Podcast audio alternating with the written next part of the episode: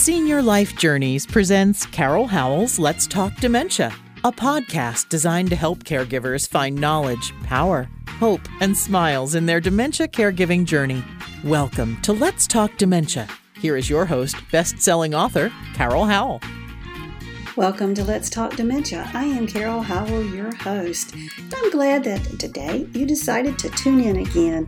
We've been talking about the various stages of Alzheimer's type dementia. Alzheimer's is just one of over 200 types of dementia, but today that's what we're focusing on. I have uh, narrowed down the stages of dementia to three early, mid, and late. And um, that's what we've been talking about the changes that we see between those or within those various stages. Realizing that dementia is the inability to think clearly, that is affecting the activities of daily living. So life has changed and is no longer functioning as it used to because of dementia. So, today I want to talk with you about mid stage dementia, specifically mid stage Alzheimer's type dementia. This stage is typically the longest stage. The reason it would not be for most people is because they were not diagnosed until very late in the process. It's not unusual for families to ignore symptoms and think, oh, they're just having a bad day or it's just old timers. Now, I don't know what old timers is, but um, it's not a legitimate diagnosis. And the problems that we start seeing happen with folks in the mid stages of Alzheimer's are not normal for aging. Normal aging does not look like these symptoms. And so we need to be aware when our loved one is exhibiting changes that we are on top of finding out why those changes are occurring. That's why understanding the various stages of dementia is important. So, on our last episode, we talked about the changes that begin to occur in early um, stage Alzheimer's type dementia. So, with mid stage Alzheimer's, since it is the longest stage, we see a lot of changes, and those changes certainly evolve over time. At each level of the disease and each level of change, more care is required. Most of these individuals can still live at home or they might be in an assisted living community. It's generally at this point that we do see folks needing enough care that the family's looking at staying with mom and dad on a rotating schedule at night, or hiring help to come in, or choosing an assisted living. And so we realize that their needs are greater. Some of the problems might include refusing to bathe, now, we realize that the activities of daily living that we've talked about so many times that are affected by dementia are bathing, eating, ambulating, dressing, and toileting. Bathing's that first one. So we see folks begin to have problems in the area of bathing so much so that they refuse to bathe. They don't want to get a bath. They get in there and they're confused what to do. They're cold, they're naked, it's uncomfortable, and you want me to take off my clothes in front of you? well, I just don't think I'm going to do that. And so they become agitated and they don't want to bathe. And so refusing to bathe is a problem. Problems expressing thoughts, um, or I should say, completely expressing thoughts. We start an idea, we start a, a sentence or a thought pattern, but we can't complete it. So we leave folks kind of cold and not knowing what it was we were trying to say. They're going, huh, what was on her mind? What was she trying to say? Because now our loved one is having a hard time completing that thought pattern for us to understand what it is that they had going on in their brain at that moment. We see problems completing common tasks like cooking and making the bed, laundry, shopping. A couple reasons for that would be or um, process and order, the process that it takes to complete a task. I remember when our daughter was in uh, preschool, she went to a college preschool. And um, one of the things that they did was they asked each of the, of the uh, students there to write down how to make a, a peanut butter and jelly sandwich. What are the steps? And that's different for each of those kids. Some of them recognized that first you had to get out of your chair, walk to the kitchen, open the cabinet, get the bread. They were very detailed in their description. And some of the kids just said, You get peanut butter, bread, and jelly.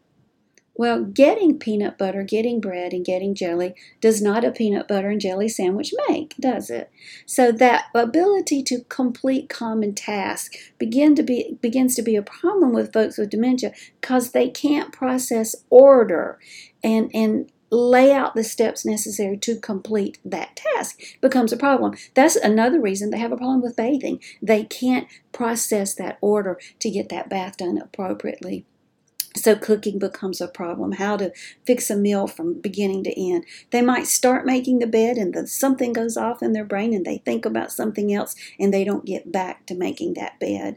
Doing laundry, sorting the laundry, making sure the whites and the darks are separate from each other, remembering to put laundry detergent in. Did I do that?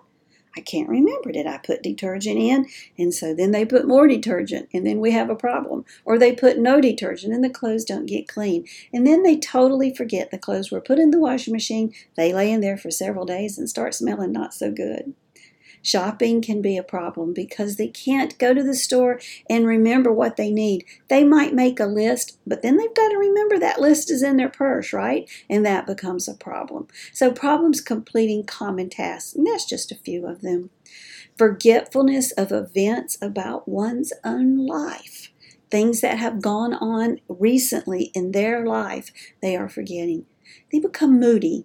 Now, I'm just going to ask you don't you think you would be too if you realized that you were having problems with common tasks and you were having problems remembering how to cook, or you realized that you did not know certain things when your family got together and you didn't recognize certain people? I think that'd make you a little bit moody and a little bit depressed. And um, depression is one of those things that we see. Depression is very common in folks who have dementia, and it's something family needs to be aware of, and doctors need need to be talked to about. Withdrawal. Well, when our folks realize this is all going on, they do withdraw. Because, see, it's easier just to be by yourself and not have to face your inabilities or your disabilities at this point. So they just withdraw. As we talked in the last episode, problems with numbers become even more evident and definitely in mid stage Alzheimer's, you don't want your person in charge of the checkbook. That's just not a good plan problems with space and time. Where am I? What year is it? Uh, tell me again what I've got going on in my. Why do I live in this house? Uh, I don't remember buying that car. Problems with space and time. Incontinence with bowel and bladder become more of a problem.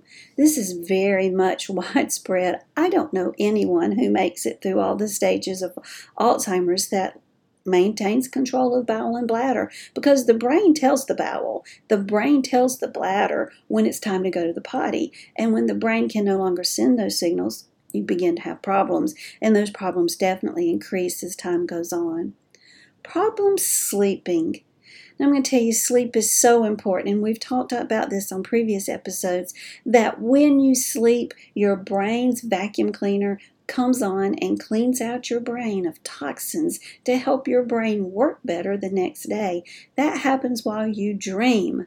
But you only dream when you get into deep sleep. So, good quality sleep for a length of time that allows you to dream is important. So, if we're not getting that sleep, then toxins are building up in our brain. Our brain is not being cleaned, and our brain cannot function well.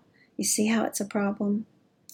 And as we talked about with moodiness and depression, we see personality changes. They uh, may not enjoy the things they used to. They may get just a little agitated at you over things that they used to never get agitated about. There's just a change in who they are because truly there is a change in who they are. Their body is changing constantly. We see delusions. People are delusional in what is factual and what is not. And that can be a real problem. And it is during the mid stage of Alzheimer's that wandering becomes a, a, risk factor. We don't see it in the early stages, but it can start in the mid stages. Now, with some folks, that, that may not happen until the late stages, and with some folks, they're never a wander risk. But more than not, folks become a wander risk to some degree or the other. My mama did wander right out of her building on a cold December morning because, she, or no, it was an late afternoon because she was coming to my house, which was not entirely um, uh, out of the question because I lived across the street from the assisted living, but yet it was cold. It was December in South Carolina, and she had no coat on. She only had on the clothes that she was wearing that day, and she just walked right out of the building. And I'll guarantee you, Mama could never have figured out how to get directly to my house. Wandering becomes a problem. For some folks, it's not so much that they're going to wander out of the building and walk down the road. That's not their intent. But they see a door and they go, Well, let's just see where that goes. And they open it. And if that door happens to go outside, then outside they are. That might not have been their intention to begin with, but that's where they are. So we have to be aware of that. So those are just some of the things about late stage Alzheimer's that you might want to be no about mid stage Alzheimer's type dementia. Me correct that. That I want you aware of as you watch your loved one progress to help figure where they are. Have they moved from early to mid stage? Or do you think they're even more advanced? And if they are, we're going to call that late stage dementia, in which that's what we'll talk about on our next episode of Let's Talk Dementia. But in the meantime, I would love for you to write me and tell me what's on your mind. You're, you can write me at carol at letstalkdementia.org. Include your name and your phone number and your story, and I will call you back. You can go to letstalkdementia.org and click on calendar of events, choose a date and a time, and I will be glad to offer you a free 30 minute phone consultation, no charge to you whatsoever. Follow the directions that pop up on that screen, and we'll make that happen. And I would love to talk with you. Well, I hope you have a good day. I hope your caregiving journey brings you smiles. I hope you give smiles back to those around you. I hope that in this new normal, we um, don't have to wonder what normal is going to be like um, after Corona. What is normal going to be then?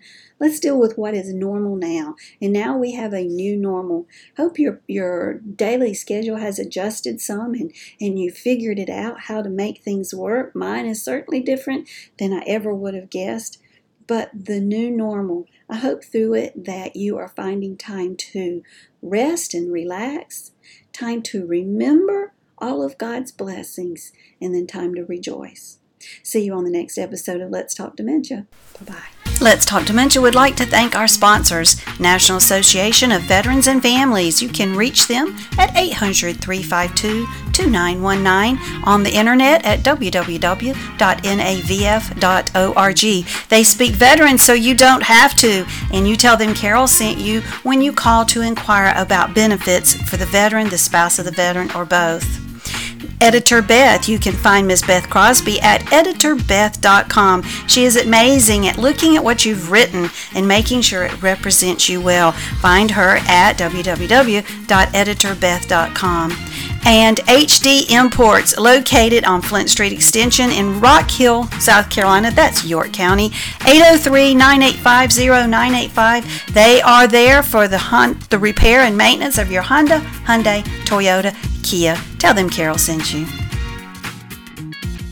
Thanks for joining us today for Carol Howell's Let's Talk Dementia. To learn more about dementia, we recommend Carol's best selling book, also titled Let's Talk Dementia. It's available on Amazon in paperback and Kindle versions. Be sure to like Let's Talk Dementia on Facebook and leave us a kind word of review on iTunes. Remember, knowledge brings power, power brings hope, hope brings smiles, and we all need more smiles. Thanks for joining us today, and we'll be right here when you come back to Let's Talk Dementia.